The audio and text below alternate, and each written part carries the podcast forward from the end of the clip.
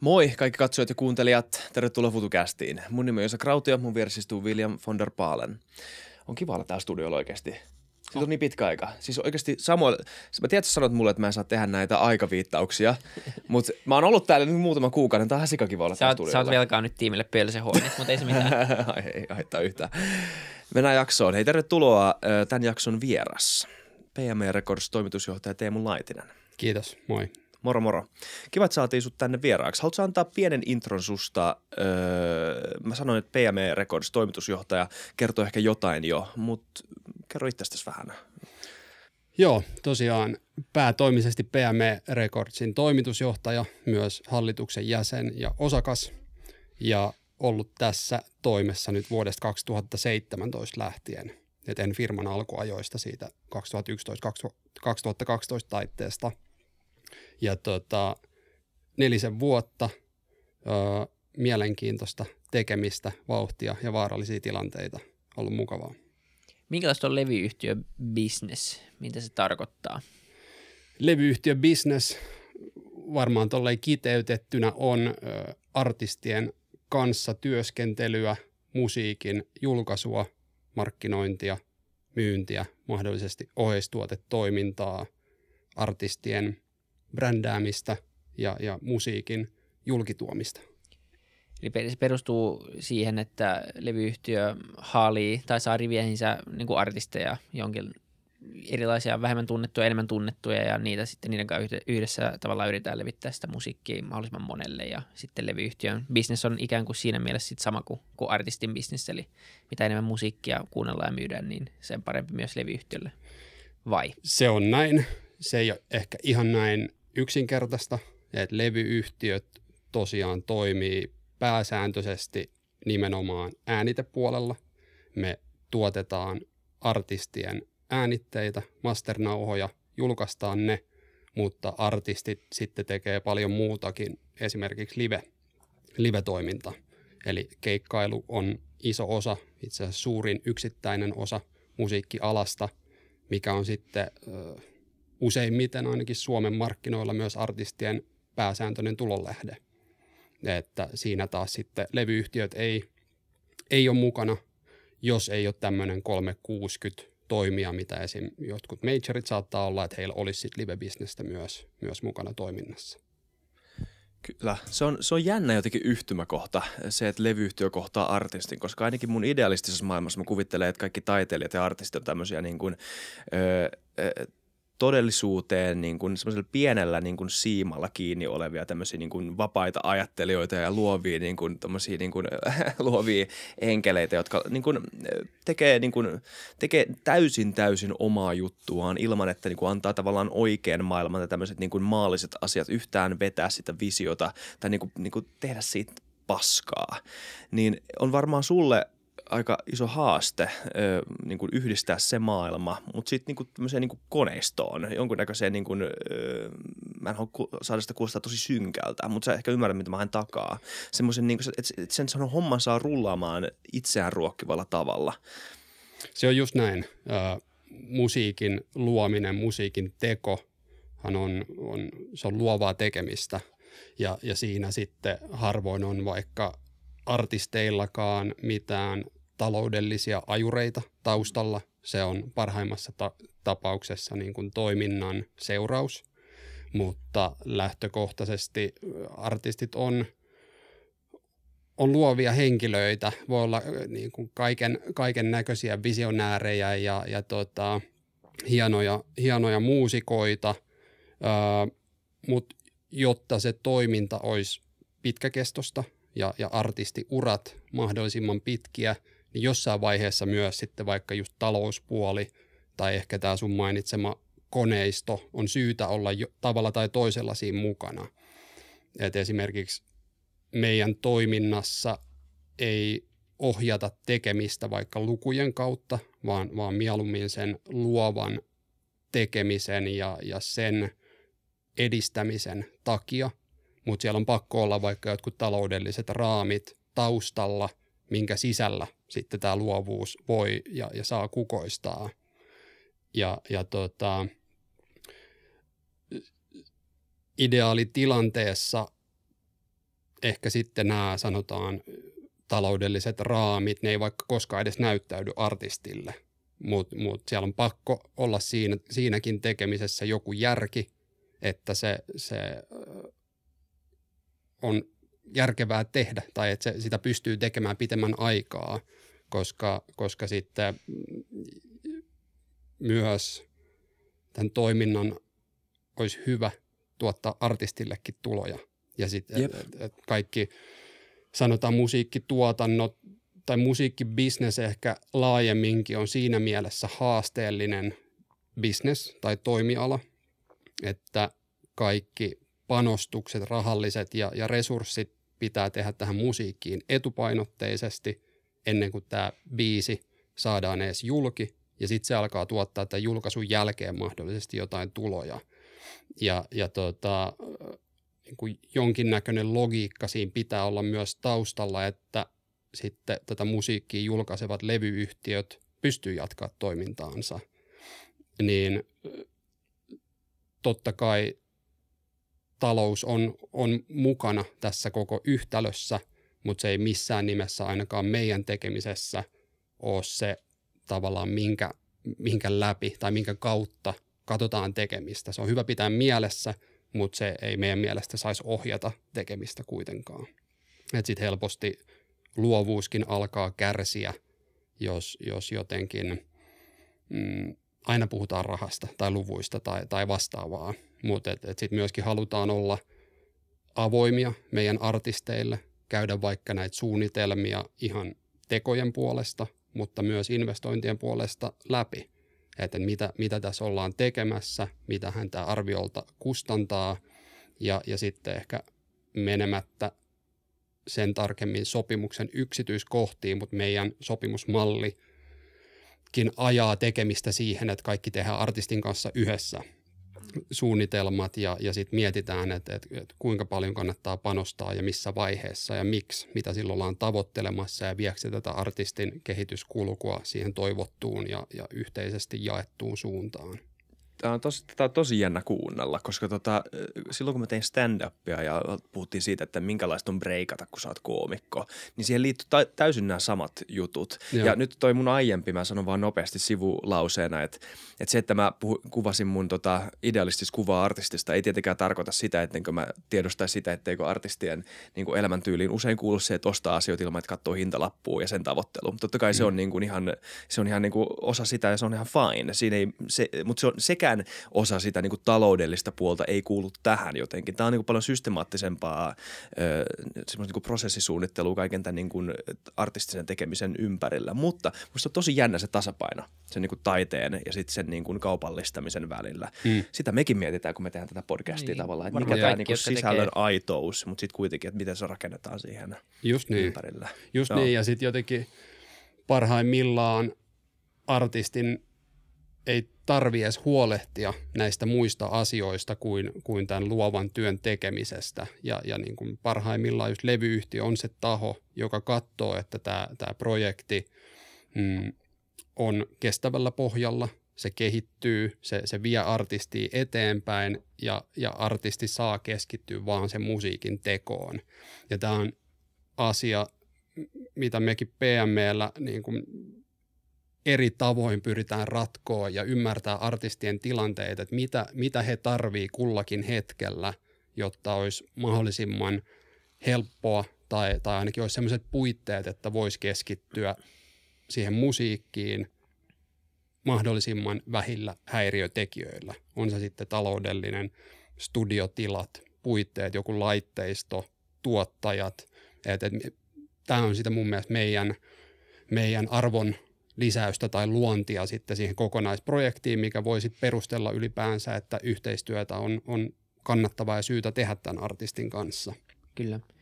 Miten paljon musavissa on muuttunut Spotifyn tulon jälkeen tai tämmöisen striimauksen tulon jälkeen? Aikaisemminhan kaikki perustuu kuitenkin pitkälti levyjen myyntiin ja tuli kulta- ja platinalevyjä ja muuta vastaavaa ja, ja nykypäivänä niin ainakin vaikuttaa siltä, että levyjä myydään aika paljon vähemmän kuin aikaisemmin ja, ja tota, Spotifyn kautta – tai YouTuben kautta tai vastaavien kautta, niin suurin osa nykyään kuuntelee musaa, niin, niin tota, mitä on tapahtunut levybisnekselle ja artisteille tämän seurauksena?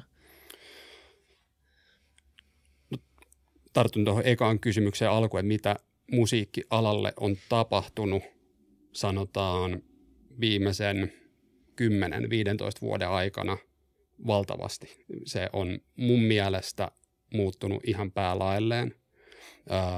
Fyysinen markkina on supistunut supistumistaan, on, on enää murtoosa siitä, mitä, mitä vaikka digitaalinen markkina on. Eli, eli se, että jos katsoo semmoista vaikka markkinan koko taulukkoa jaettuna fyysiset, digitaalinen, fyysinen digitaalinen myynti, niin se on mennyt toisesta päästä toiseen päähän. Eli, eli tänä päivänä musiikkia kulutetaan valtaosin digitaalisesti.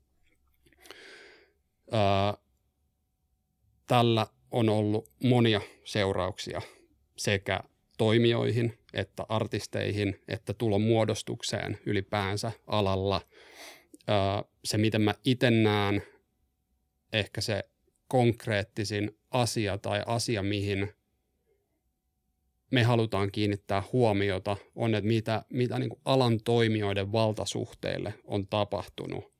Karrikoiden, niin sanotaan kymmenen vuotta sitten tapa, millä artistista pystyi tulla suuri, oli, että sä sait major, major dealin yhde, yhdestä kolmesta majorista, mitä, mitä maailmalla on. Siellä susta pysty, pystyttiin tehdä tähti.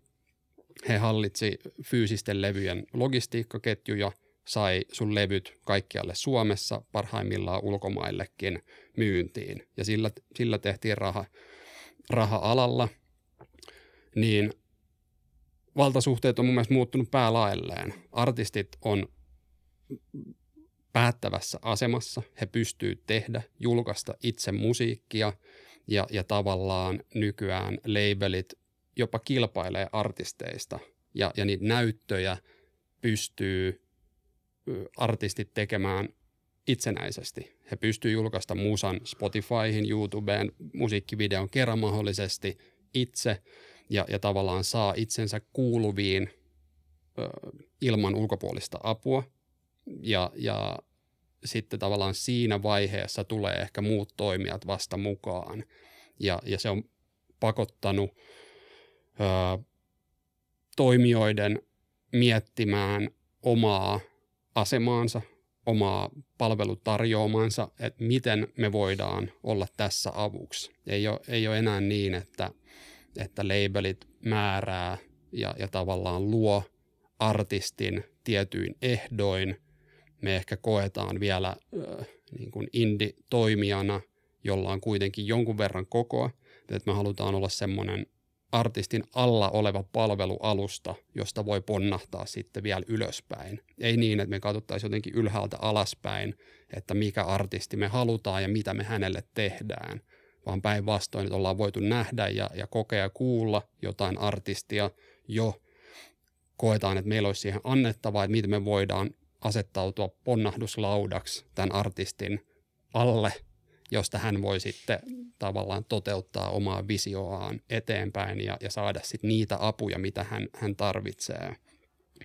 Et ehkä mä, mä näen ja, ja, ja koen vahvastikin, että tavallaan valtasuhteet on, on siirtynyt isoilta levyyhtiöiltä ylipäänsä. Indikenttä on voimistunut, mutta se, se päätäntävalta, niiden vaihtoehtojen valinta ja ylipäänsä mitä voi tehdä, niin, niin se on siirtynyt artisteille. Ja tähän on ollut pakko reagoida niin, että, että, että just on, on oikeasti jotain annettavaa ja, ja lisättävää siihen projektiin, eikä niin, että pystytään vaan painamaan fyysiset levyt ja myymään sitä niin helkkaristi ympäri Suomea tai, tai ympäri Eurooppaa tai maailmaa. Et, et digitaalisesti saat musiikin joka tapauksessa globaalisti julki, niin, niin siinä pitää olla joku yhteinen jaettu näkemys ja visio, että, että miten ja miksi artistin kannattaa työskennellä vaikka meidän kanssa ja miten me voidaan räätälöidä meiltä löytyviä palveluita sitten hänen tarpeisiin tässä uran vaiheessa. Hmm. Se on jännä, miten nämä uudet alustat, joku YouTube esimerkiksi, mä mietin niin su- isoja suomalaisia musiikkivideoita, mitkä on tullut viime vuosina, niin harva niistä on minkään majorin julkaisemia tota, videoita, vaan ne on joko artistin omia tai sitten artistin pienen indie-lafkan, eh, on siellä varmaan muutama PMEkin aika iso video, joka on lähtenyt menemään. Ja, tota, ja, ja siis mä en tiedä, siis se on varmasti myös sitä tota, että, että se teknologia itsessään jo mahdollistaa sen, että artisti pystyy julkaisemaan sinne niin kuin pienemmällä vaivalla oman niin kuin halvasti, halva, halvemmin, mutta kuitenkin hyvin tuotetun videon ja biisin. Mutta mut myös se, että sen ympärille on rakentunut semmoinen kulttuuri, että tätä pidetään enemmän, tota, tätä pidetään siinä uutena suuntana. Ja tätä, tätä niin kulttuurikin on mennyt siihen suuntaan, musta tuntuu. Esimerkiksi niin kuin YouTube – niin kuin sisällöltäänkin ja niin kuin hengestään on enemmän lo-fi ja se enemmän niin kuin, tai vähemmän, enemmän kotikutonen, vaikka mm. se kuitenkin on ammattimainen. Ja sitä niin kuin meininkiä arvostaa enemmän YouTubessa. Me puhuttiin tästä, tänään siitä, että niin kuin, jos, jos katsoo kuka niin kuin isoin tubettaja on, se on PewDiePie, joka on niin kuin mm. täysin niin kuin lo-fi, niin lo-fi kuin vaan voi tuotanto olla, yep. mutta kuitenkin ihan, ihan, ihan järkyttävän iso ja, ja, ja sitä arvostetaan siellä. Niin se, sitä, se sama henki näkyy jotenkin musaskenessä. Onko tämä sun mielestä, ainakin mun näkökulma fanina, mutta onko tämä sitten tota, kuka on voittaja tässä uudessa maailmassa? Se kuulostaa ainakin tuon aiemman perusteella, että se on artisti, mikä olisi ihan loistava tilanne.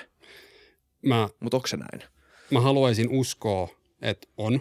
Mm. Uh, ja tosiaan nämä teknologiat ja teknologioiden saatavuus, niiden hinta myös, niin se on mun mielestä tasavertaistanut vaan kilpailua ja, ja se on poistanut jotain niin kuin ehkä sitten vielä fyysisen musiikkimarkkinan ajoilta olevia kilpailuetuja, mihin sitten vaikka Indeillä ei ollut mitään mahdollisuutta lähteä tavallaan leikkiin mukaan, ellei se sitten ollut joku, joku vanha tekijä, joka on kenties onnistunut luomaan jakeluverkoston CD-levyille Suomessa, niin nyt tavallaan kaikki samat teknologiat on kaikkien saatavilla. Sehän pakottaa musiikkiyhtiöitä uudistumaan, olemaan ajan hermoilla, ymmärtämään sitä, että mitä, mitä nykypäivänä musa maailmassa niin kuin toimijat ja, ja myöskin artistit tekee ja miten he haluavat sitä tehdä ja missä julkaista musiikkia,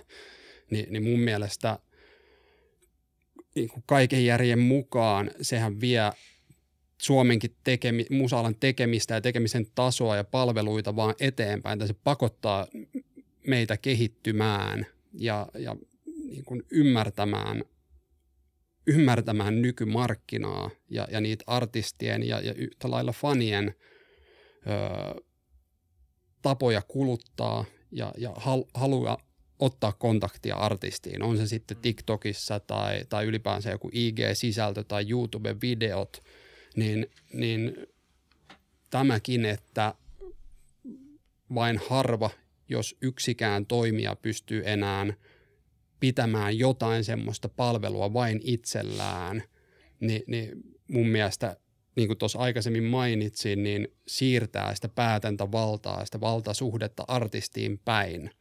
Että et sit sun pitää oikeasti pystyä argumentoimaan, että miksi artistin kannattaisi tehdä sinun tai teidän kanssa töitä. Ja, ja sitten myöskin ne tarjoamat palvelut pitää vastata siihen ja, ja niin kuin pystyä palvelemaan sitä artistia sen tarpeita ei ole mun mielestä enää olemassa semmoista one size fits all ratkaisua, että näin me käsitellään ja toimitaan artistin kanssa ja se menee tämmöisen tuubin läpi ja sitten meillä on valmis hittituote, vaan artisteja on hyvin erilaisia, heillä on erilaisia tavoitteita, visioita, ää, uran eri vaiheissa. Ja, ja sen palvelun pitää pystyä mukautuu näitä tarpeita ajatellen, niin ehkä jos jotain, niin, niin kilpailu meidän levyyhtiöiden itse ehkä tykkään käyttää enemmän sanan musiikkiyhtiö. Mm. Just tästä, niin. tästä ajattelutavasta johtuen. Niep, venä hetkinen. niin. Joo. Et, et jos niin kuin siirtyy semmoiseen ajatteluun, että et, et se musiikkiyhtiö ja, ja tämä meidän palvelualusta ajattelu, niin, niin pitää olla aika joustava. Ja siihen mä koen myös, että me Indiana, niin tavallaan sille on kysyntänsä ja tarpeensa. Se, että, että sit meidän ei täydy hyväksyttää jotain tekemistä tai sen tekemisen tyyliä tai jotain prosessia missään muualla kuin sen, kun vaan koitetaan havainnoida ja, ja ymmärtää ylipäänsä vallitsevaa niin kuin alan tilannetta ja siinä tilanteessa palvella meidän artisteja parhaalla mahdollisimmalla tavalla. Ne voi olla aika luovia, ne voi, voi olla välillä aika kokeellisia ja, ja kunhan sen artistin etu pysyy aina etusijalla. Ja mitä sen eteen tehdään, niin se voi vaihdella. Joo, siellä on perustoiminnot varmasti, mitkä jyllää, promootio, markkinointi, tämmöiset niin kuin, ö, sanotaanko normaalis, normaalit kaupalliset prosessit, mitä kannattaa jokaisen artistin kohdalla tehdä, mutta sitten ehkä spesifisti, mitä ne on syönyt sisälleen, niin siellä voi olla sitten vaihtelevuutta tai luovuutta tai, tai jotain muuta mielenkiintoista, mitä sitten ehkä muut ei voi tai ei halua tehdä. Hmm. Jep. Mitäs sitten, tota, tehdäänkö nykyään hyvää musaa? sun mielestä? Tai siis, tai siis se pohjustuksena, tekijät ihan varmaan kuullut, sama puhutaan leffoista, sama puhutaan sarjoista, sille, että ennen tehtiin, jotkut sanoivat, että ennen tehtiin aina paremmin. Ja, ja, ja, ja nykyään kaikki on vaan shaisse. Niin, mutta uskot sä tohon ollenkaan? Mä en usko. Mun mielestä nykyään tehdään hyvää musaa. Munkin mielestä tehdään hyvää musaa. Tehdään paljon hyvää musaa, mutta sitä enemmän tehdään musiikkia. Mm. Eli artistien määrä, musiikin määrä – oliko se joku, että tulee kymmeniä tuhansia biisejä Spotifyhin päivässä globaalisti, niin kaikki ei voi olla hyvää. Ja, ja, ja toki makuasioista ei voi kiistellä. Jollekin varmaan y- jokainen niistä 30 000, mitä, mikä se lukumäärä nyt olikaan, niin on hyvä.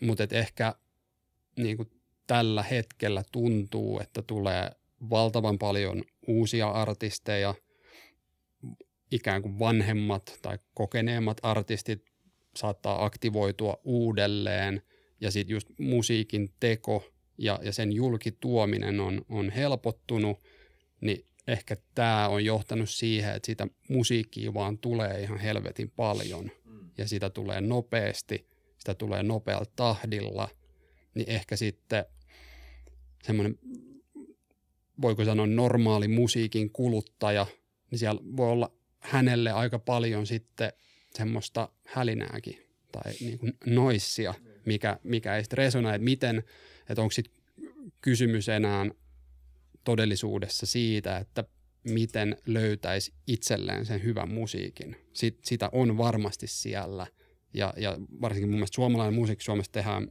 omasta mielestä paljon fantastista musiikkia – mutta tehdä myös paljon vaikka omaan mieleen tai omaan makuun ei niin hyvää musiikkia.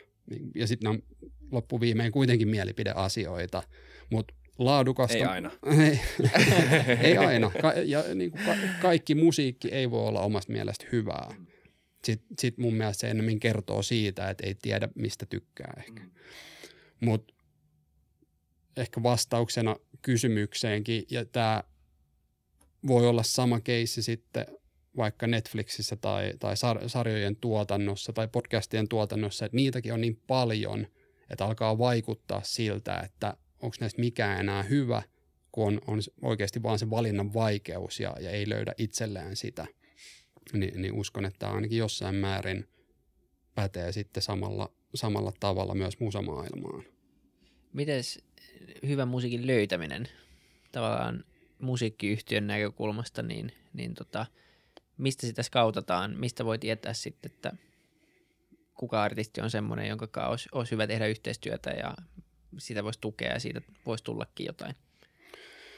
No, en tiedä onko yllättävää, mutta siis edelleen demoja lähetellään ne okay. ei tule kasetilla tai, tai CD-llä, vaan ne tulee sähköpostitse tai, tai driveen uploadattuna. Joku EP tai joku demo tai yksi biisi vaan. Joo, okay. joo. tai sitten voi tulla jopa artistiesittely ja niin kuin ilman musiikkia joku, joka haluaa kertoa visionsa. Et, et edelleenkin niin kuin demo-toiminta on olemassa. Sekin on muuttunut tässä, tässä vuosien saatossa. Ähm, mutta sitten paljon löytyy tuolta vaan internetin syövereistä. On se sitten YouTube tai jotkut musablogit tai, tai ylipäänsä vaan, että että uppoutuu jonnekin, lähtee jotain polkua pitkin Spotifyssa etsimään ja, ja just sen takia, että et, niin kuin aloittelevatkin artistit tai omakustanne artistit niin kuin on, heidän on helpompi saada omat tekeleensä julki, on se sitten missä vaiheessa tahansa, niin se tarkoittaa sitä, että se on myös mahdollista löytää. Että sitten se vaatii niin kuin A&R-henkilöiltä, joka vastaa sitten niin kuin Lafkan luovasta puolesta ja just musiikista ja sen, sen kehittämistä ja artisti, artistien sparrauksesta ja kehityksestä, niin se vaatii heiltäkin aikamoisia sensoreita ja, ja jopa efforttia, että mistä sä lähet etsimään ja, ja tavallaan millä kriteereillä, millä kriteereillä sä ylipäänsä yrität, tai mitä sä yrität löytää, jos sä yrität löytää jotain tiettyä. Voi olla, että on sattumaa, että osuu vaan kohdalle. Nythän sitten myös niin kuin alan mediat niin kuin pyrkii esittelemään paljon tulokkaita tai tämmöisiä artisteja, joita kannattaa pitää silmällä tai muuta, niin ne kannattaa yleensä lukasta läpi, että onko siellä jotain mielenkiintoista. Ja sitten jos vaikuttaa, että on, niin, niin kuin aina tarvitaan mun mielestä myös henkilökohtainen kohtaaminen, että pääsee oikeasti sitten keskustelemaan tämän artistin tai muusikon kanssa. Hän pystyy avaamaan niitä omia näkemyksiään, tavoitteitaan, visiotaan, kertoo ehkä mitä olisi mahdollisesti levy- tai musiikkiyhtiöltään hakemassa ja, ja sitten tavallaan pystytään käydä se dialogi, että, että onko tämä molemmille järkevää, saaks hän meiltä esim. sitä, mitä on hakemassa tai tuntuu kaipaavan, ja, ja tavallaan jaetaanko me hänen visio myös siinä mielessä, että okei, me pystytään tuoda tähän lisää, me pystytään auttaa tätä artistia ja viemään häntä näissä ambiitioissa eteenpäin. Kuinka lähellä sä tai te olette sitä itse skeneä tai itse tekemistä? Se on mun mielestä mielenkiintoisin osa meikästä koko yhtälöä, ainakin jollain tasolla on se, mistä kaikki lähtee. Tai jos mä käytän vertauskuvaa, meillä oli siis Mikko Kieseläinen, joka nyt on Helsingin kaupungilla duunissa. Me puhuttiin vähän niin kuin kaupunki, kaupungin kehityksestä ja näin ja ylipäätään kaupunkikulttuurista. Ja siinkin kaikki oli niin itsestään, selvää, itsestään selvän samaa mieltä siitä, että ei, että ei kaupunkikulttuuri ole sellainen asia, mitä joku Helsingin kaupunki voi.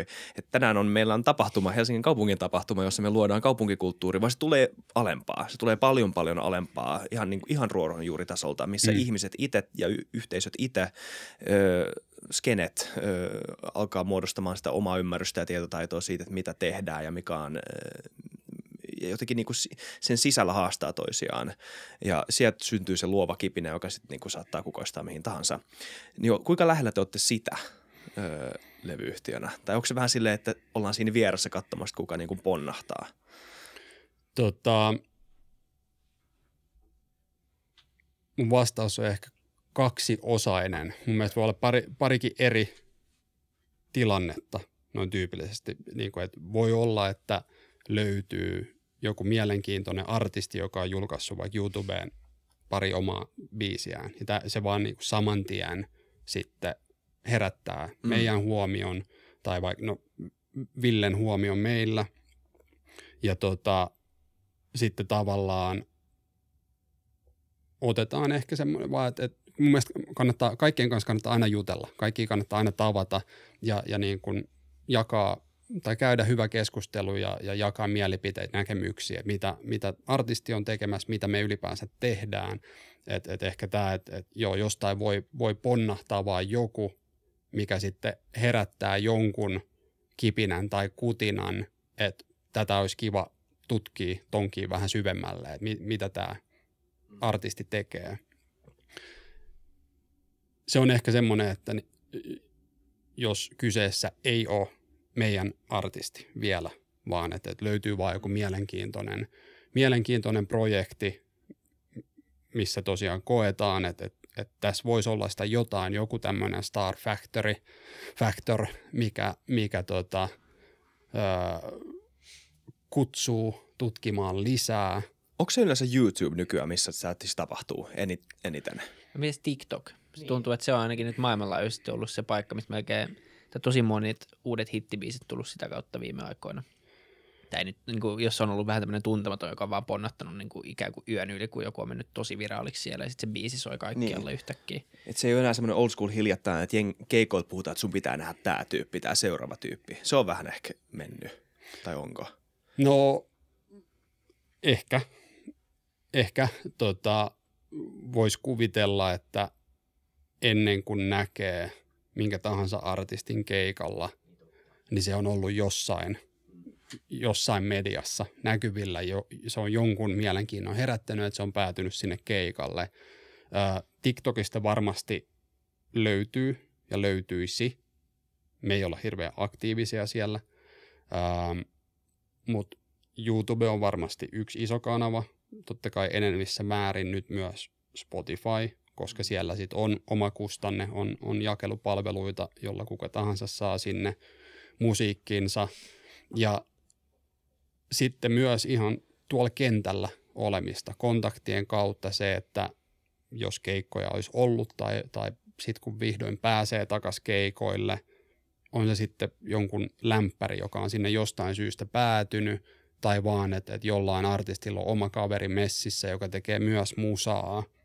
Meidän verkostoituminen, se, että tavallaan on myös korva kiinni tuolla kentällä, yrittää olla aktiivinen, mitä siellä tapahtuu, missä tai mikä, mikä artisti tai, tai artik, artistiksi haluava – herättää jossain jotain reaktioita. Joku reaktiohan pitää, pitää saada aikaiseksi, että se on mielenkiintoista. Ää, niin ehkä jopa sanoisin, että voi tapahtua missä vaan. Se voi tapahtua täällä tosimaailmassa, se voi tapahtua tuolla virtuaalisesti jonkun TikTokin kautta keikoilla, niin kun, kuhan on avoin ja, ja pitää olla aktiivinen. Et, et sit uusia artistejakin tulee paljon – niin sitten, että et tavallaan ehkä myös olisi joku hanchi siitä, että et, et haetaanko me jonkun tietyn tyyppistä artistia, olisiko meistä kiva työskennellä jonkun tietyn tyypin kanssa,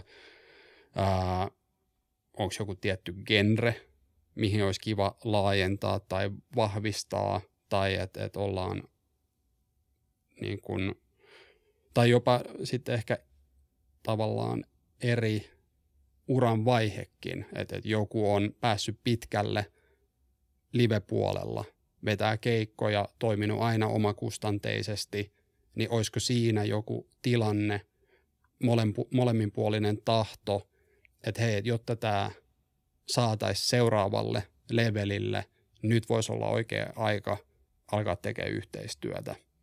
Et ei ole ehkä semmoista valmista kaavaa ja tämä monipuolinen kirjava ala muutenkin, niin ehkä pitää olla vähän sensoreita siellä täällä äpeissä, eri medioissa, lukee blogeja, arvioita, jotain tämmöisiä uudet tulokkaat, listoja, mitä, mitä sitten joku muu on kuratoinut tavallaan jo siitä vielä isommasta massasta. Ja, ja sitten nähdä se aika ja vaiva, että tutustuu niihin niin kuin tapaa mahdollisesti – ja katsoa, että miten, miten molemmat ajattelee asioista ja, ja niin kuin toistensa tekemisistä ja, ja olisiko siinä jotain, että miksi kannattaisi tehdä yhdessä. Kyllä. Me, me ollaan ollut tässä aiheessa aika kauan. Mä, jossain vaiheessa me mennään puhua kulttuurialasta. Mulla kiinnostaa kuulla vähän siitä niin kuin yleisesti. Se on varmaan aihe, joka liittyy tosi tosi läheisesti tähän, mutta vielä ainakin yksi kysymys. Ehkä tästä tulee ehkä muutama, mm-hmm. mutta mut, tota, liittyy just tähän niin kuin, levyyhtiön näkökulman artisteista ja on se, että mitä, mikä, mikä on erinomainen artisti ja onko se, onko se aina sama asia kuin levyyhtiölle mielenkiintoinen artisti sun mielestä? Ja just, että vaikka jos olisi jotain esimerkkejäkin siitä, että minkälainen, niin vaikka viime aikoina, että mikä pisti silmään ja miksi? Mm. Kolme kysymystä. Jep kolmen bundle. Lähdetään purkaa, purkaa yksi kerrallaan. Ö, omasta mielestä mielenkiintoinen artisti on sellainen, jolla on joku oma juttu ja myös visio ja tavallaan oikeat lähtökohdat, miksi tekee musiikkia. mitkä ne oikeat lähtökohdat on, niin se vaihtelee varmasti henkilöstä, muusikosta riippuen. Joku, joku haluaa olla Suomen paras biisin kirjoittaja ja, ja samalla esittää laulunsa itse. Joku haluaa päästä isoille lavoille ja, ja haluaa niin kuin musiikkiinsa kautta sit villitä massoja isoilla, isoilla areenoilla tai stadikoilla. Jotkut haluaa olla vaan ihan helvetin hyviä muusikkoja, soittaa itse vaikka biisinsä ja näin poispäin. Mutta se, että, että tekee oikeasti lähtökohdista öö, ja että olisi myös oma visio, että mi, miksi hän tekee tätä toimintaa ylipäänsä.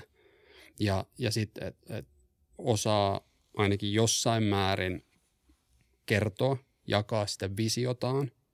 Ja, ja sitten me voidaan käydä sitä vuoropuhelua hänen kanssaan, että okei, että, että miten me voidaan auttaa tämän vision toteuttamisessa. Et, et mun mielestä se sellainen ajattelu, että joku artisti tulee musiikkiyhtiöön tai sainaa levytyssopimuksen jonkun toimijan kanssa, niin ei tarkoita sitä, että täältä tulee annettuna sulle kolmen vuoden suunnitelma, sun pitää tehdä näin, jotta susta tulee joku tuote, joka on tämän näköinen.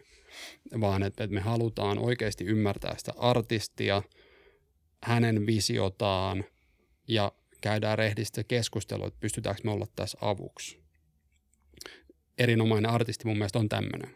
Jossain määrin itse ohjautuva, ei missään nimessä tarkoita sitä, että kaikki pitäisi tehdä itse. Se on taas sitten se meidän rooli, että missä me voidaan olla parhaiten avuksi, jotta hän voi toteuttaa tätä visiotaan. Niin semmoiset artistit on mun mielestä upeita, erinomaisia ja, ja tota, mm, heidän kanssaan on kiva työskennellä. Sitten sit saat tavallaan, ehkä me pystytään silloin toteuttaa tätä meidän ajattelua, että me ollaan se ponnahduslauta tai se, se niin kuin lisämoottori siellä alla, millä sitten hän pääsee, pääsee näihin tavoitteisiinsa kiinni. Ei niin, että, että me työnnetään häntä johonkin suuntaan, missä ei halua olla tai minne ei halua päätyä. Mä usko, että se, se sataa niin kuin pitkäkestoisen yhteistyön laariin loppuviimein. Sillä saattaisi voida tehdä jotain pikavoittoja molemmin puolin, mutta joka tapauksessa mun mielestä pitkäkestoiset noususuhdanteiset artistiurat on tavallaan mulle ainakin semmoinen motivoivin ja, ja hienoin palkinto, mitä, mitä tästä voi saada. Ää,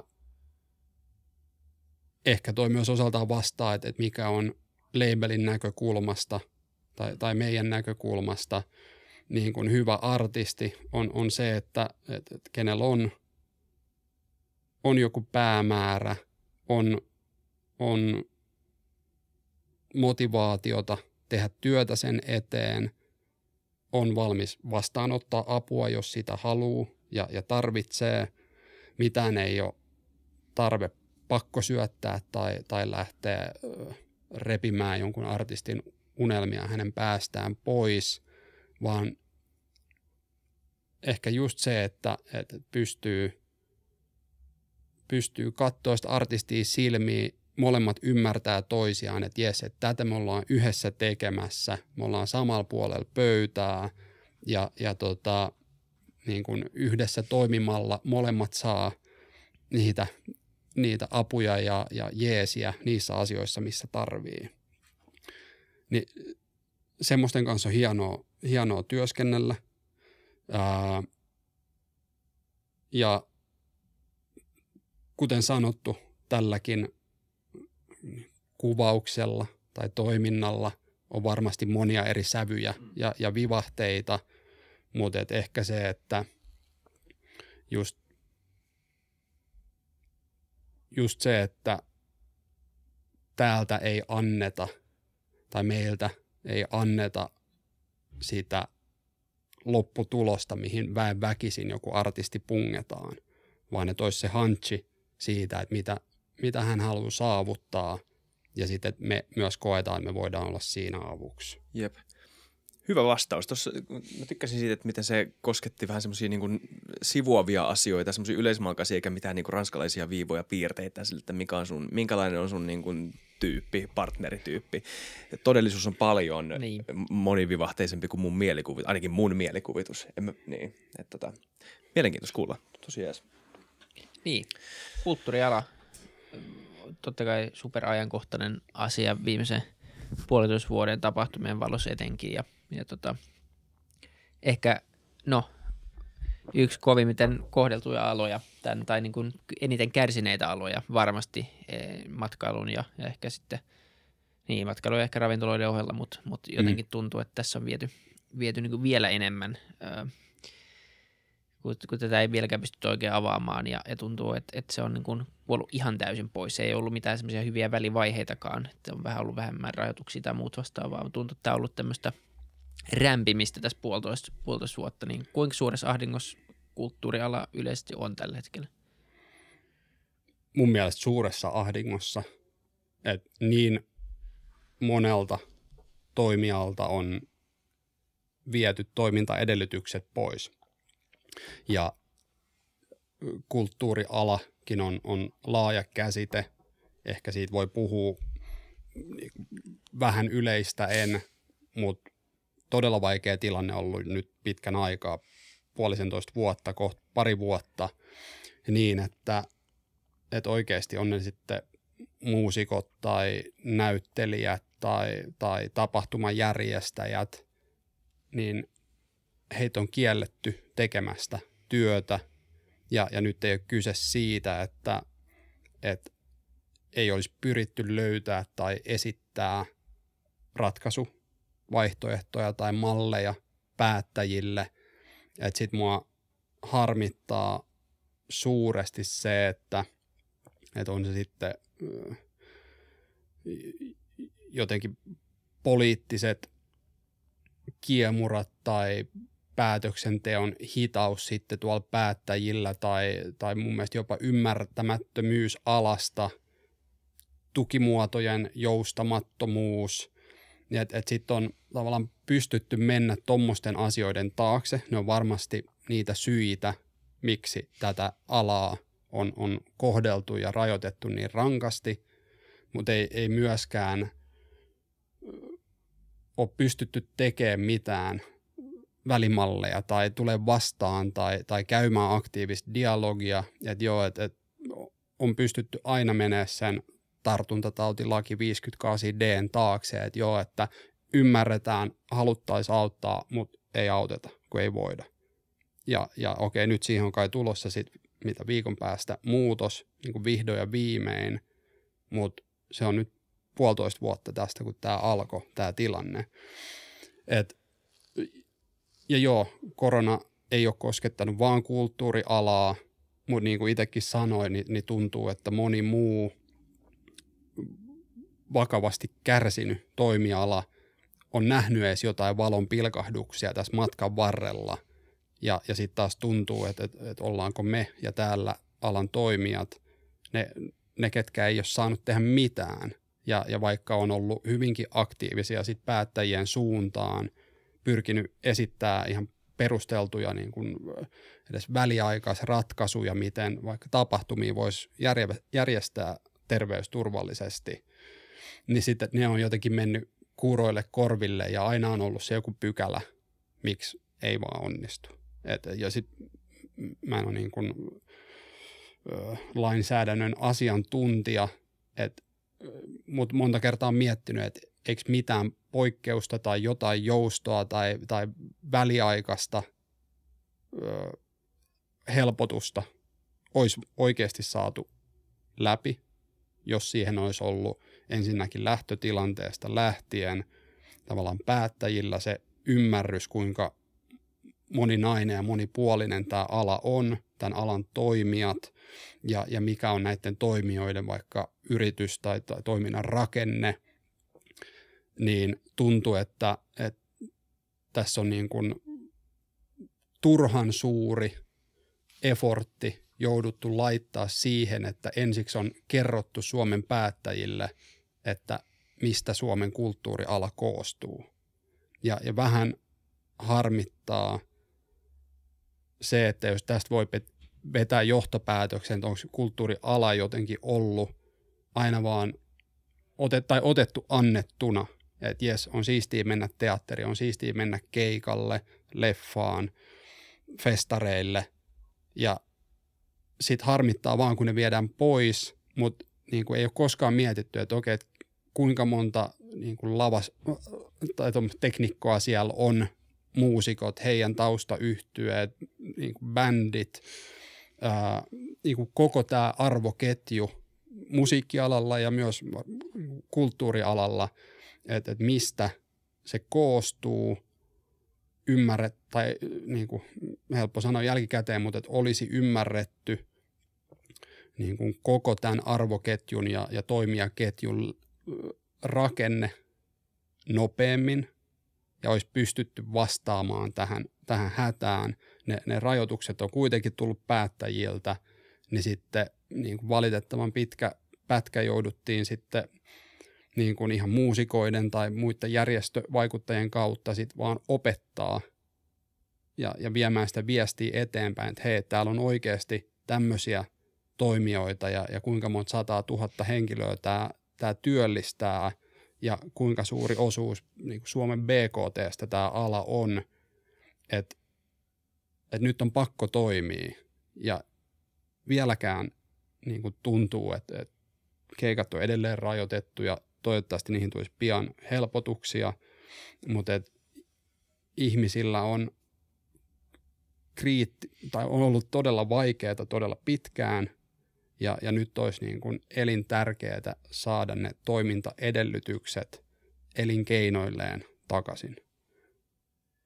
Tämä on tosi tosi hankala tilanne. Tässä on niin monta eri pointtia. Mä oon kuullut monta monta eri näkökulmaa, jotka lähestyy tätä samaa aihetta monesta eri, näkö, eri näkökulmasta. Mutta siis niin kuin käsittääkseni – jos nyt karkeasti käydään läpi, tämä ei ole siis kysymys, tämä on kommentti, sanokaa jos olette eri tai samaa mieltä, mutta siis se mikä sen teki hankalaksi on, kun muistelee vuotta taaksepäin, joskus marraskuuta, helmikuuta, niin ne alkoi olla niitä ekoja päiviä, kun me jouduttiin tottumaan elämiseen eh, niin kuin uuden prioriteettien kautta ihan täysin. Et niin kuin kaikki päätökset, ihan kaikki, koko yhteiskunta jotenkin uudelleen suunniteltiin tai laitettiin jonkunnäköiselle jäähylle eh, pandemian takia. Ja pandemia oli se linssi, jonka kautta kaikki nähtiin. se oli ihan, me puhuttiin paljon siitä, meillä on paljon koronapäiväkirjan jaksoja ja vähän niin kuin käytiin läpi sitä, että minkälaista tämä on elää tämmöisen niin mm. niin prioriteettimuutoksen läpi.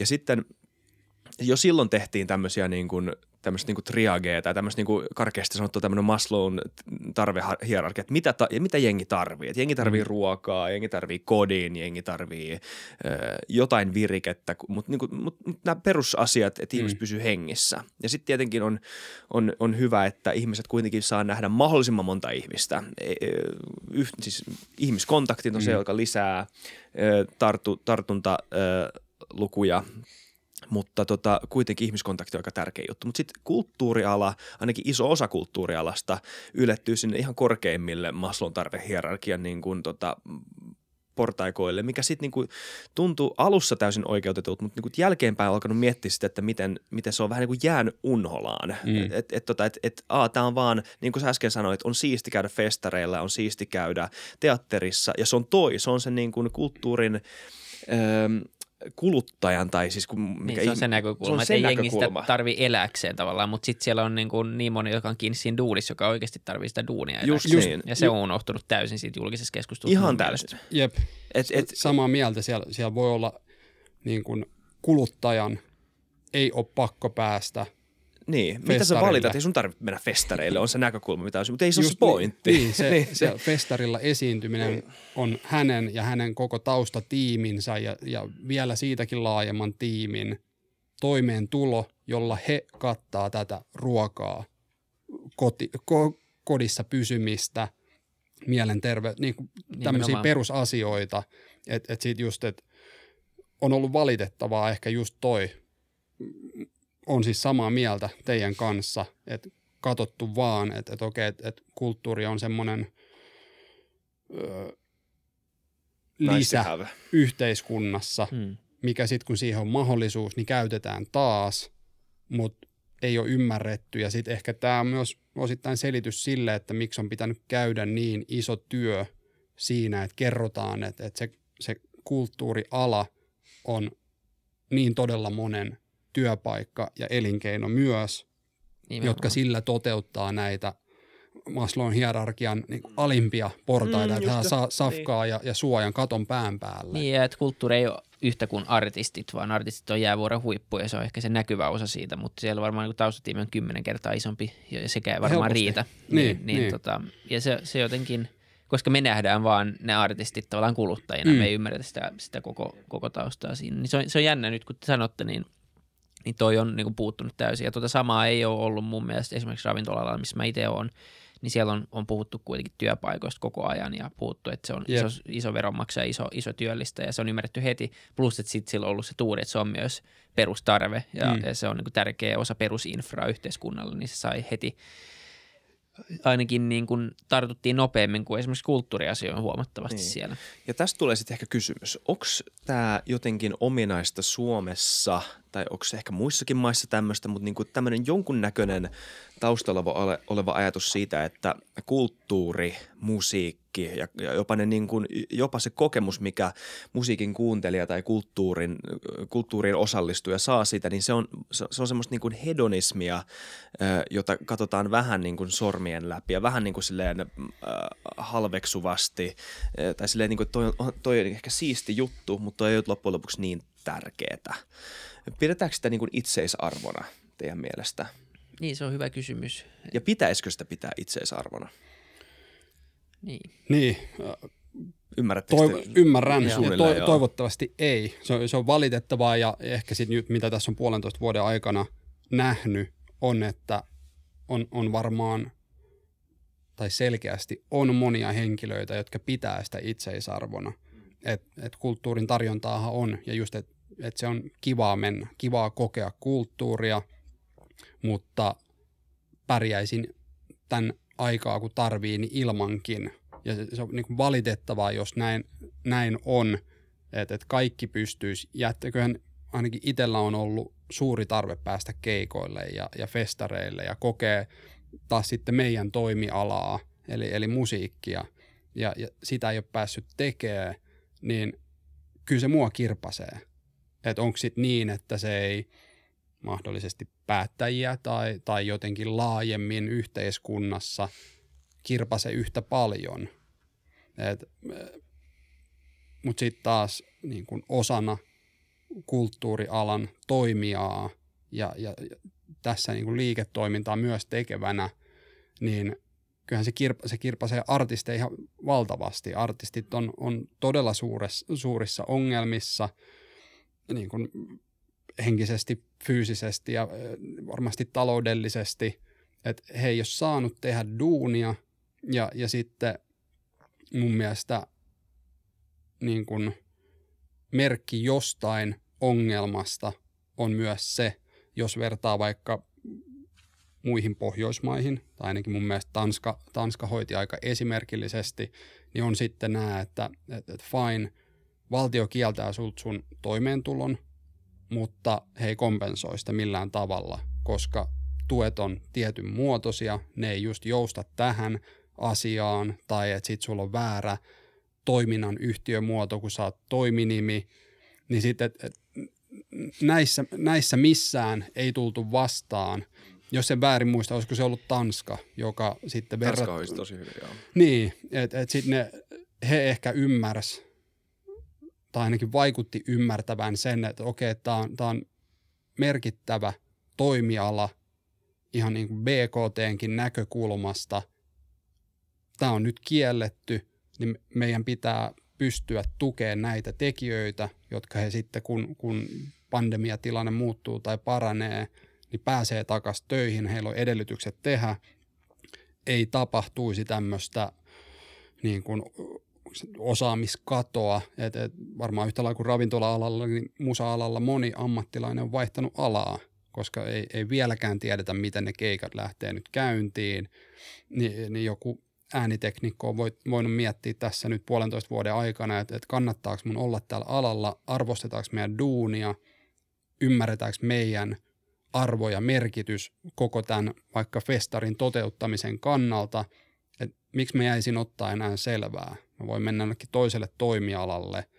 Ja, ja sitten Suomellakin on kuitenkin niin kuin tahto saada, tai että on, on elinvoimainen kulttuuriala, täällä on kulttuurin tarjontaa, vaikka musiikkivientiä ulkomaille, niin puuttuuko meillä sitten tämmöisen puolentoista kahden vuoden sekoilun jälkeen kaikki tekijät tai se, se osaaminen, mitä siihen tarvittaisiin, että millainen jälleenrakennus tässä tarvitaan ja kuinka kauan se sitten vie versus se, että ja, ja tosiaan en tiedä, olisiko se edes ollut mahdollista, mutta että olisi, olisi voitu nopeammin reagoida tavallaan tähän Tanskan malliin, että, että okei, siellä on paljon ihmisiä moninaisissa töissä, että, että tehdään joku vähän luova ratkaisu luovalle alalle, mm. vaikka tukimuotojen, tukimuotojen osalta.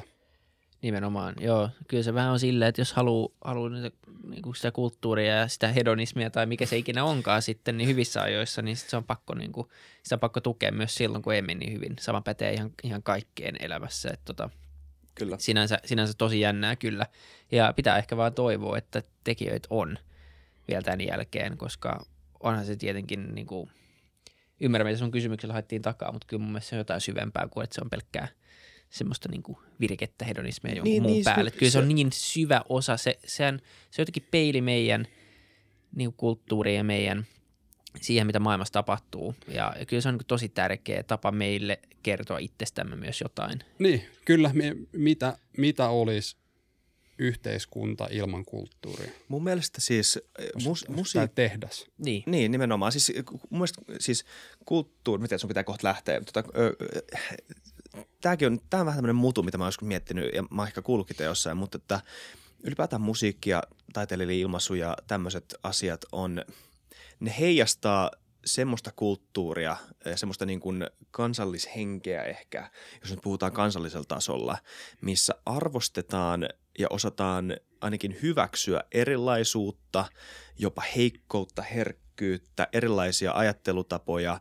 Ei ole semmoista niin kuin, Öö, ei ole semmoista samaan muottiin painamisen kulttuuria, missä mm. se, että sä et sovi siihen sun ikäluokkas niin kuin muottiin, mm. öö, on ainoa tapa. Öö, se, se, että jos sä et sovi siihen, niin sit sä et ole mikään, sit sä et ole mitään. Et sun niin kuin elämän, elämäntyös öö, ja sun niin kuin elämän tarkoitus on kuulua öö, yhteen harmaaseen massaan. Ja siis mm. tämä on tosi karrikoiden sanottu, mutta niin kuin, kyllä me voidaan käydä läpi erilaisia yhteisöjä, erilaisia kans- ma- maita varmaan, missä niin kuin kulttuuri on paljon sallivampi erilaiselle ajattelulle ja erilaiselle niin kuin tekemiselle. Musta kulttuuri heijastaa semmoista. semmoista. Ja mun mielestä se sama, se on, niin kuin, se on, se on lopputuote – tai se on niinku seuraus, se on yksi seuraus semmoisesta. Sitten on muitakin mun mielestä seurauksia. Siis se, että sulla on vilkas, öö, öö, no ehkä yritysmaailmakin saattaa yritysmaailmakin saattaa olla paljon vilkkaampi semmoisessa maassa, missä niin kuin erilaiset ajatukset ja erilaisiin muotteihin sopeutuminen on mm. paljon hyväksytympää. E, niin, niin, niin se mua välillä vähän mietityttää, että niin kuin mä, totta kai Suomi on todellakaan pahimmasta päästä, mm. mutta että me päästäisiin vielä niin kuin eroon siitä viimeisimmistä, että niin osattaisiin oikeasti nähdä se arvokkaana, että ihmiset, olisi vähän, että ihmiset on erilaisia ja ihmiset uskaltaa, uskaltaa olla sellaisia kuin he ovat. Ehdottomasti ja, ja just monipuolinen moninainen kulttuuritarjonta osana yhteiskuntaa mun mielestä ei tee mitään muuta kuin hyvää sille yhteiskunnalle. Se, se rikastuttaa, rikastuttaa ja lisää ihmisten onnellisuutta, haluaisin sanoa. On kokemuksia, mitä joku vaikka artisti pystyy välittää sulle keikalla. Se on tunteisiin vetoamista, sä voit paremmin, kun sä pääset keikalle ää, ja, ja niin kuin vielä isommassakin kuvassa, niin äh, uskon, että yhteiskunnat ilman elinvoimaista kulttuuritarjontaa niin suuntautuu tavallaan alaspäin. Että kyllähän se, se, tuo, se, se tuo sen jonkun lisän ellei ole jopa niin kuin liima siinä, joka pitää tätä yhteiskuntaa kasassa ja, ja, ja terveenä. Ja just se, että on erilaisia keikkoja, tapahtumia, niin kuin tuoda ulkomailta artisteja tänne, on, on tavallaan kaikille myös jotain, mitä kokea, mikä on sulle lähellä sydäntä, ja, ja sä pääset nauttimaan siitä sun lempimusiikista tai, tai pääset leffateatteriin tai teatteriin, mitä tahansa näin niin kuin kulttuuritarjontaa ylipäänsä on, niin, niin mä uskon, että se silloin su, suora yhteys ihmisten ja, ja yhteiskunnan hyvinvointiin. Ja, ja niin kuin mä pelkään sitä seurausta, mitä nyt tällä koronapandemialla voi olla kulttuurialan tilanteelle, sen ö, edellytyksille jatkaa toimintaansa, missä muodossa, millä aikataululla ja, ja miten tästä kuopasta ylipäänsä ponnistetaan ulos. Ja, ja mä uskon, ehkä menee vähän idealistiseksi, mutta uskon, että et, et kulttuuri, tarjonnan puuttuminen tai, tai sen, jos, jos on tosi kärsivässä tilanteessa, niin se, se on jo heijastunut meihin tekijöihin tai, tai alalla toimijoihin, mutta se tulee ennen pitkää, jos se ei ole heijastunut myös meihin ihmisiin, jotka elää, elää tässä yhteiskunnassa. Et se, se, siihen on ehkä suhtauduttu niin, että se olisi joku ylellisyystuote, jota tarjotaan ja, ja kulutetaan ö, silloin, jos, jos siihen on mahdollisuus, mutta ehkä itse uskon, että, että sitä absoluuttisesti tarvitaan, jotta me voitaisiin hyvin pitemmällä aikavälillä. Kyllä, Joo. kyllä. Mä uskon kanssa samaa. Kyllä. Mä, mä mielellään jatkan vielä. Hyvä. Pitäisikö lähteä? Mä, mä poistun studiosta Jos on ok, niin vaiheessa. niin jutellaan hetki niin, vielä. Tota, Joo, mulla on muutama Tosi mielenkiintoisia ainakin. aiheita, mutta mä joudun valitettavasti siirtyä seuraavaan. Niin, niin tota, mutta yes. kiitos mun puolesta tässä kiitos. vaiheessa. Kiitti. Koska, joo, pidetäänkö pieni pausi tässä? Sitten, no, jatketaan vaan, jatketaan vaan. Moi, Vili. Yes, moi, moi. Niin, tota, koska tekee mieli, me ollaan samaa mieltä siis tästä niin kuin aika pitkälti siitä, että kulttuuriala on tärkeä. Mutta sitten mä haluaisin sille ei nyt haastaa, mutta koska sitten siinä on kuitenkin se, tai se mikä tekee ainakin mulle henkilökohtaisesti tästä asiasta puhumisen tai niin kuin ajattelemisen vaikeaksi. Ja nyt mä teen selväksi sen, että mä en ole kulttuurialalla. Eli mulle ei ole silleen omaa skin in the game tässä, kun mä, kun mä kysyn näitä ja tai puhun tästä.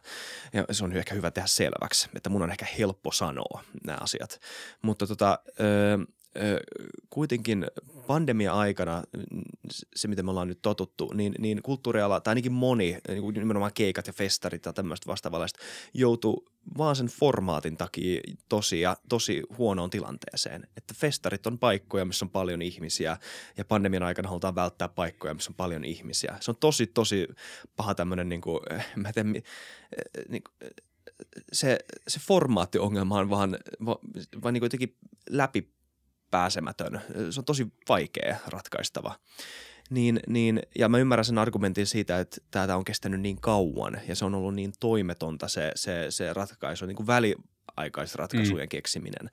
Mutta sitten mä kuulin, mutta tuli mieleen semmoinen – Öö, mä kuuntelin Iso HH-hetki uutta podcastia, jossa oli vanha tuttu Ali Jahangiri vieraana, aika koomikko. Mm. Öö, ja Alilla oli, Ali sanoi, Alilla oli mun mielestä ihan, ihan mielenkiintoinen niin kuin näkemys tähän öö, tälle niin kuin artistin näkökulmasta, vähän niin kuin artistiyrittäjän näkökulmasta, että, että joo, öö, jos minä olen minä ja joudun miettimään mun tekemistä artistina, minä siis olin Jahankeri nyt tällä mm. hetkellä, mm. niin, niin mä joudun miettimään tätä vähän, mä, mä joudun ottamaan ne realiteetit, mitkä on mulle annettuna. Et jos, jos oletetaan, että tilanne on tämä, me aletaan pandemian aikana, öö, ja, ja, kulttuuri, ja niin hallitustasolta ei tule mitään isoja tukiaisia tai a, a, mitään niin kuin apua sinänsä, ei mitään helpotusta ahdinkoon, niin sitten me joudun vähän miettimään tätä kuin yrittäjä, vähän uudestaan sitä, että mitä mä teen, kellä mä teen, mitkä on ne kanavat, jota kautta tehdä tätä mun taidetta tai luoda mm. jotain uutta. Ja tämän aikana, tämän pandemian aikana moni, ei kaikki tietenkään, mutta moni varmaan jolla oli siihen mahdollisuus, on lähtenyt, tota, eli ei ollut ihan liikaa taloudellisia huolia, että mm. ei tarvinnut stressaa siitä joka päivä. Se on tietenkin realiteetti, mikä pitää aina muistaa. Mutta ne, joilla oli siihen mahdollisuus, niin moni lähti tekemään uudenlaista sisältöä just sen takia, koska samaan aikaan kun kaikki nämä negatiiviset asiat vallitsee, meillä on uusia työkaluja. Meillä on mm. älypuhelimet ja netti ja somet ja kaikki tämmöiset asiat, missä voi tehdä ihan mitä tahansa. Niin näet sä näitä asioita? Onko tämä niinku poikinut jotain uutta, hyvää, luovaa tapaa tehdä ja uudelleen ajatella sitä, mitä kulttuuri on digiaikana? Mm. Tai onko tämä idealistishöpötystä? Ö, ei. Musta tuossa on hyvää ajattelua ja mä uskon, että, että moni, kenellä on ollut siihen mahdollisuus, on toiminut näin. Eli että kun joku tietty, sanotaan ehkä jälleen vähän yksinkertaistaen, että jos, jos keikat on artistien, eli live-esiintymiset artistien päätoimi ja, ja vähintään niin kuin toimeentulon kannalta päätoimi, se on viety pois, niin mitä muuta sä voit tehdä. Joo, kyllähän tässä on nähty vaikka virtuaalikeikkoja sun, sun muita ja ehkä sitten, no meilläkin oli alkuun varmaan vähän naivi ajatus, että okei, kun artisteille ei ole keikkoja, niin nythän on loistava aika tehdä musiikkia.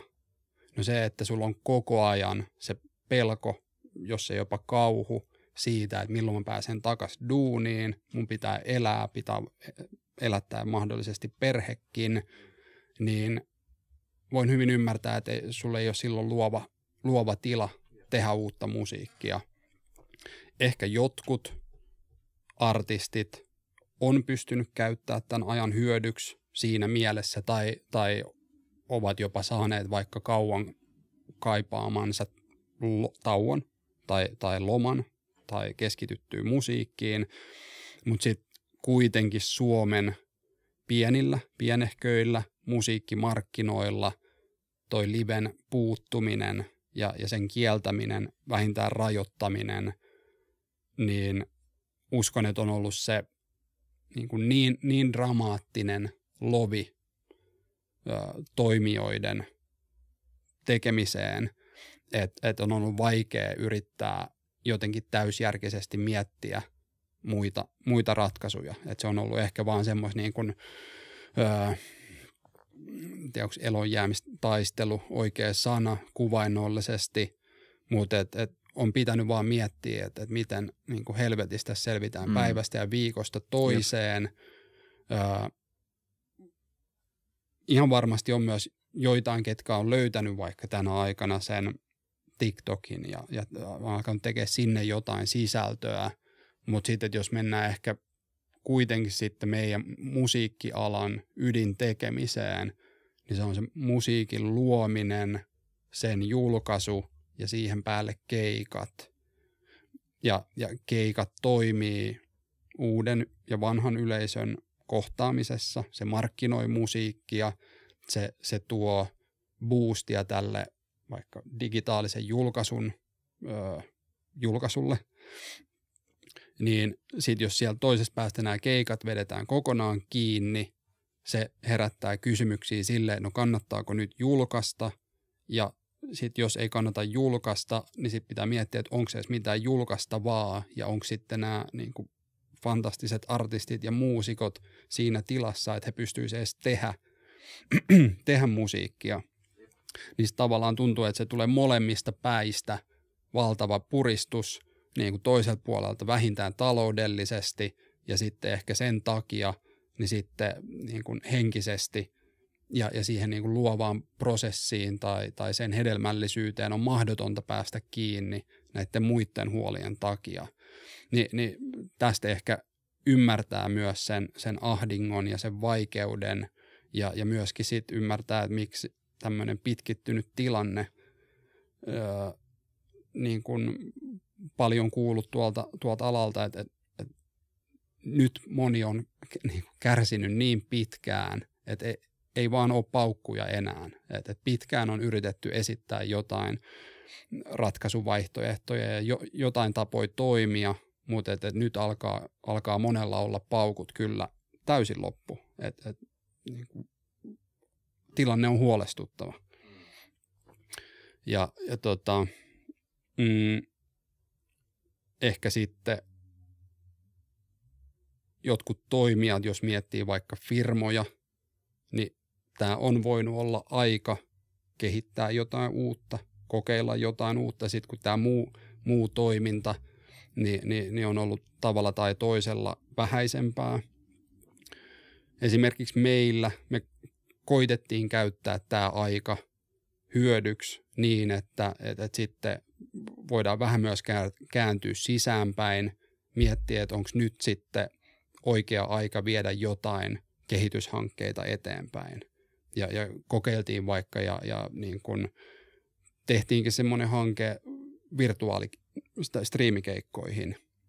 Ja, ja tota, niin kun sen myötä ja niin kun toivoisin sitten alan toimijoiden kannalta, että et, et tavallaan tämä vallitseva tilanne ei ole ajanut yrityksiä siihen pisteeseen, ja, ja moni yritys valitettavasti on, että ei ole voinut jatkaa esim. toimintaansa, vaan on yrittänyt, yrittänyt edes ö, luoda jotain uutta, kehittää omaa tekemistään, miettiä uusia, uusia tota, toimintatapoja tai malleja tai palveluita. Ja, ja tota, pakko vielä toistaa, että, että artistit on ollut valitettavan tukalan tilanteessa ja valitettavan pitkään. Toivottavasti tästä pian pääsisi toteuttaa itseään myös tuolla niin kuin keikkapuolella. Toivottavasti. Joo, todellakin toivottavasti. Siis tässä muuten vettä haluat. Öö, joo, siis tuohon mun kysymykseen vielä, niin mä, mä, mä oon sikäli samaa mieltä, että, että vaikka on siistiä, että on olemassa artisteja, jotka on uudelleen keksinyt itsensä, niin jotenkin sen ehdottaminen tämän koko homman ratkaisuksi on tosi naivi mm. ja vähän loukkaavaa ehkä jopa. Silleen, että ihminen, joka on tosi ahdingossa öö, ja, ja tekee kuitenkin semmoista työtä, missä ei joka ei ole samalla tavalla raatamista kuin ehkä joku tämmöinen niin perinteinen niin kuin, öö, niin kuin käsityö. Sille, että niin kuin sun aivot ja sun tavallaan luova prosessi ei ole samanlaista niin kuin mekaanista toimintaa mm. kuin se, että sä nostat laatikoita, jossa sä voit vaan pakertaa enemmän. Öö, ja, ja se, että jos sä oot semmoisessa mielentilanteessa, missä ei, no ei tavallaan kykene mm. tekemään mitään semmoista musiikkia, mikä olisi minkään niin kuin, öö, öö, niin, millään tavalla sitä, mitä, halu, mitä haluaisi tai voisi tehdä, tai mikä, millä olisi mitään niin kuin edes taloudellistakin hyötyä. Siis, että, että tämä on sitä musa, mitä mä voin tehdä mun uran mm. edistämiseksi. Jos on semmoisessa mielentilanteessa, niin mä voin kuvitella, että se on aika loukkaavaa, mm. että tullaan sanomaan, että a, syy miksi sä oot tuossa tilanteessa on se, että sä et ole vaan ollut tarpeeksi kekseliäs. Ehdottomasti. Ja mm. niin kuin vielä mielessä pitäen, että jos, jos näillä artisteilla – niin kuin he on semmoisissa olosuhteissa ja siinä tilanteessa, että oikeasti mielessä on huoli siitä safkasta tai vuokranmaksusta tai perheensä elättämisestä, niin siihen kun menisi vielä kyselemään, ehdottelemaan päälle, että no joo, että me noikin huolet on isoja, mm. mutta et, et sen lisäksi sä voisit vielä keksiä itse uudelleen tai tehdä toisenlaista musiikkia, niin, niin, niin se on naivia se, se on loukkaavaa varmastikin, Ni, niin tota, ää,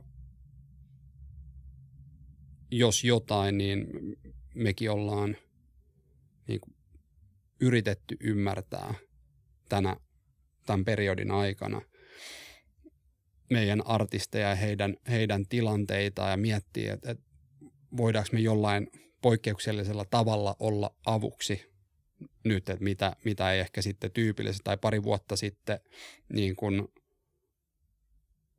ollut osa meidän tarjoamaa tai, tai että on ne sitten jotain niin kuin vaikka ihan taloudellisia tukia. Pystytäänkö me tarjoamaan jotain semmoista, mikä, mikä vastaisi sitten näihin muihin niin kuin ongelmiin ja huoliin, mihin sitten laajemmin yhteiskunnasta ei ole saatu tukea. Ja, ja tätäkin niin kuin no mahdollisuudet on, on rajalliset, mutta et edes sit se, että et niin kun labeli tässä tapauksessa tai tilanteessa ei ole se, joka tulisi vielä niin kun yhdeksi ylimääräiseksi mm. ruuviksi kiristää tätä tilannetta, joka on muutenkin jo paha. Joo. Tota, meidän pitää kohta lopettaa tämä jakso. Tämä on ollut tosi mielenkiintoista. Meni tosi, tota, arvostan tätä vikaa keskustelua tästä kulttuurialasta. On mielenkiintoista kuulla tekijältä. Tota, Mutta kiinnostaisi, jos näet mitään valoa tunnelin päässä, tai mitä ylipäätään tulevaisuus näyttää ää, nyt tota, lähi- ja ehkä vähän kaukaisempi tulevaisuus? Mä pyrin olemaan optimisti. Mä haluan nähdä ja näen väkisinkin valoa tunnelin päässä, ää, mutta koitan olla myös realisti, että mä en tiedä kuinka pitkän matkan päässä se valo, valo on. Tässä on paljon epävarmuutta vielä, niin kuin ihan siitä lähtien, että kuinka pitkään ja missä muodossa tämä pandemia jatkuu, ää, kuinka nopeasti saadaan alaa jälleen avattua, nämä toimintaedellytykset palautettua, ää, mitä on tapahtunut alan osaajille, onko heitä enää ää, jäljellä, onko tarpeeksi. Ää, et, mä sanoin, että tässä on ehditty, ehditty luomaan tai saamaan aikaiseksi aika syvä kuoppa, josta pitää nyt ponnistaa takas tavalla tai toisella, ja se tulee viemään aikaa. Kun niin kuin kulttuurialan jälleenrakennus on käynnistymässä. Ja, ja sitten niin kuin, ehkä se kuoppa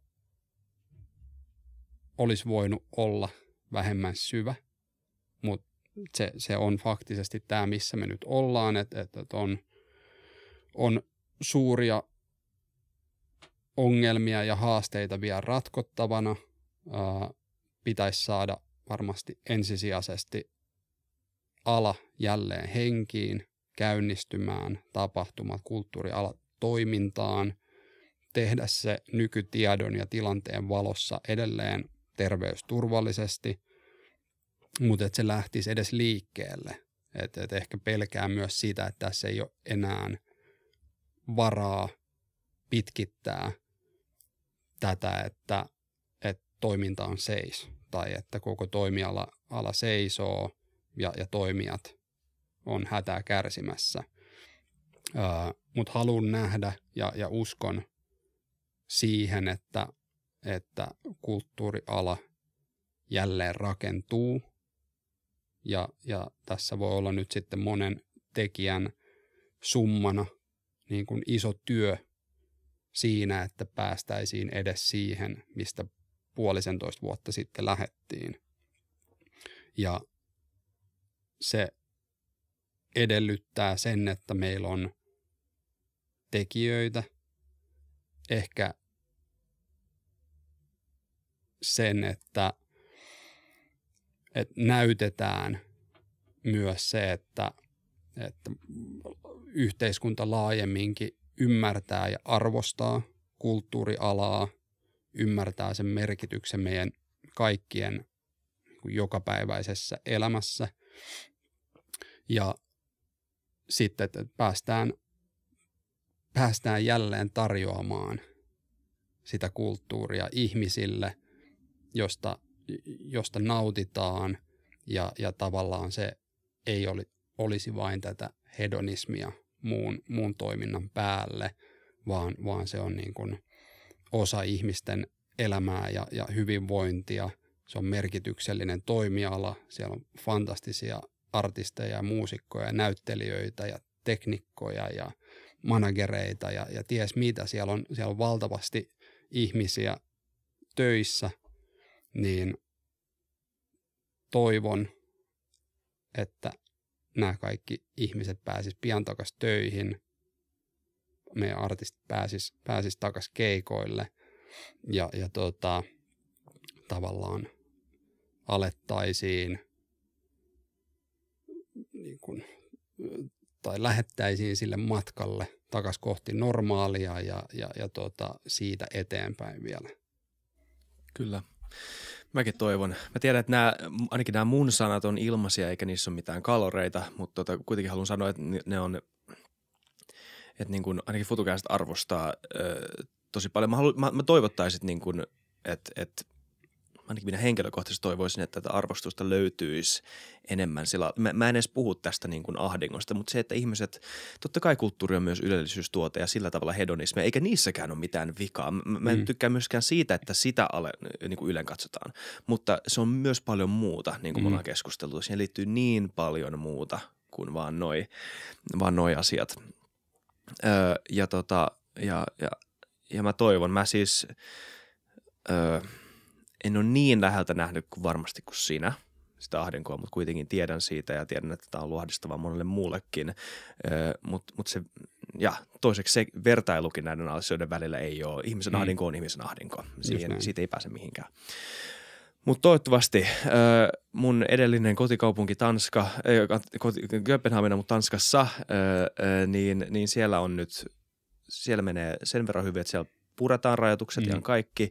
Toivottavasti tämä on suunta, mikä on myös mahdollinen muissa maissa, esimerkiksi Suomessa tota, lähitulevaisuudessa. Jep. Siihen sun tämä voi loppu elämän jatkuu anyway, niin tota, toivottavasti ää, sekin on suunta täällä. Kiva. Kiitos, että sä pääsit vieraaksi. Kiitos. Kiitos tosi paljon Teemu. Kiitos. Kiitos keskustelusta. Kiitos katsojille ja kuuntelijoille. Tämä oli ollut FutuCast, tai edelleen FutuCast, mutta tämä oli myös FutuCast. Mun nimi on Osa Krautio, Vili lähti pois, mutta tota kiitos myös Vilille, että oli osallistunut tähän jaksoon. Muistakaa seurata, tilata ja me ollaan IG-ssä, eniten aktiivisia IG-ssä, vielä vähän Twitterissä, mutta IG on nyt se paikka, missä me ollaan ja halutaan olla eniten, niin seuratkaa meitä siellä kanssa, haluatte seurata meitä.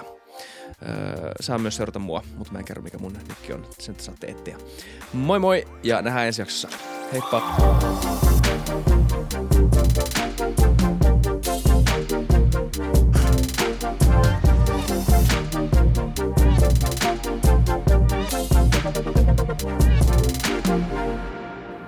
Kiitti kaikille kuuntelijoille, yhteistyökumppaneille ja FutuCastin koko tiimille. Isa Kraution ja William von der Baalinin lisäksi, Isa Kraution minä, tiimiin kuuluu tuotantovastaava Samuel Happonen ja media vastaava Tuumas Lundström. Ja kiitos Niko Noanalle tästä upeasta tunnaribiisistä, joka on mukana Lululandissa. Seuratkaa mitä somessa nimimerkillä FutuCast, millä tahansa podcast-alustalla ja niin ja saa arvostella. Mielellään. Thanks. Moi moi.